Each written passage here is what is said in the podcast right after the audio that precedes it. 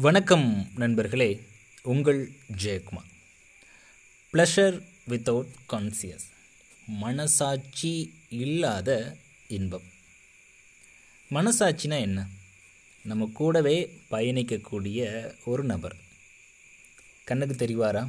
தெரிய மாட்டார் ஆனால் அவருடைய குரல் நம்மளுக்கு டெய்லி கேட்டுகிட்டே இருக்கும்.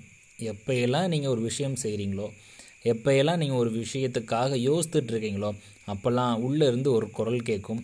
அந்த குரல் தான் மனசாட்சி. எப்படி நாம் கண்ணாடி முன்னாடி நிற்கிறப்போ நம்மளுக்கு ஒரு பிம்பம் நம்மளுடைய பிம்பம் நம்மளுக்கு தெரியுதோ அதே மாதிரி கண்ணாடி இருக்குது இல்லை அதெல்லாம் கவலையே இல்லை. நம்மளுடைய ஒரு பிம்பம் நாம் இருந்தால் எப்படி இருக்கும்? அப்படின்றத பிரதிபலிக்கக்கூடிய ஒரு பிம்பம் தான் இந்த மனசாட்சி. இந்த மனசாட்சிக்கு நல்லது கெட்டது நல்லாவே தெரியுங்க எது நல்லது எது கெட்டது அப்படின்னு பளிச் அப்படின்னு நம்மளுக்கு சொல்லக்கூடிய ஒரு நபர். பொதுவாக சொல்லுவாங்க நீ வந்து செய்கிற செயலை யாருமே கவனிக்கலன்னு நினைக்காத. மேலே ஒருத்தன் எல்லாத்தையும் கவனிச்சுக்கிட்டு இருக்கான் அப்படின்னு சொல்லி சொல்லுவாங்க. அந்த மேலே இருக்கிற ஒருத்தன் யாருன்னு கேட்டிங்கன்னா நம்ம கூட இருக்கிற அந்த ஒருத்தன் நம்மளுடைய மனசாட்சி தான். எப்போது நாம் இந்த மனசாட்சி சொல்கிறத கேட்காம வேறு ஒன்றை பண்ணுறோமோ அது கண்டிப்பாக தப்பாக தாங்க இருக்கும். மனசாட்சி எப்பயுமே அறம் சார்ந்த விஷயங்களை நோக்கியே இருக்குமே தவிர அறமற்ற செயல்களில் அதோடைய செயல்கள் இருக்கவே இருக்காது.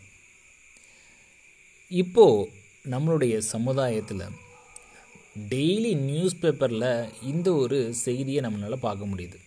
பாலியல் வன்கொடுமை சிறுமி வன்கொடுமை இல்லை சிறுமி பலாத்காரம் அப்படின்னு சொல்லிட்டு. அஃப்கோர்ஸ் நான் ஒத்துக்கிறேன். அந்த நபர்களுக்கு அந்த மாதிரியான ஒரு சிற்றின்பம் ஏற்படுது. அதனால் அவங்க வந்து இந்த மாதிரி செயல்களில் ஈடுபடுறாங்க. அந்த மாதிரியான செயல்களில் ஈடுபடுறதுக்கு முன்னாடி அவங்களுடைய மனசாட்சி கண்டிப்பாக சொல்லும். டேய் இது வந்து தப்பு. இது வந்து சின்ன பொண்ணு. ஏன் இப்படி பண்ணுற அப்படின்லாம் கேட்கும் ஆனால் அந்த மனசாட்சி சொல்கிறத ஒரு ஓரமாக தள்ளி வச்சுட்டு அது சொல்கிறத காது கொடுத்து கேட்காம அறமற்ற செயல்களில் ஈடுபடுறப்போ அவங்களுக்கு அந்த இன்பம் கிடைக்குது அப்படின்னா அந்த இன்பம் கண்டிப்பாக பாவத்திற்கு சமம் அப்படின்னு மகாத்மா காந்தியடிகள் தன்னுடைய ஏழு பாவங்கள் அப்படின்ற கட்டளையில் இரண்டாவது பாவமாக இதைத்தான் குறிப்பிடுறாரு.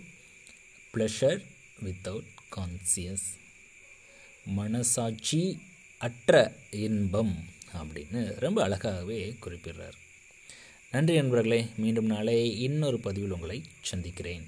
Pleasure without conscious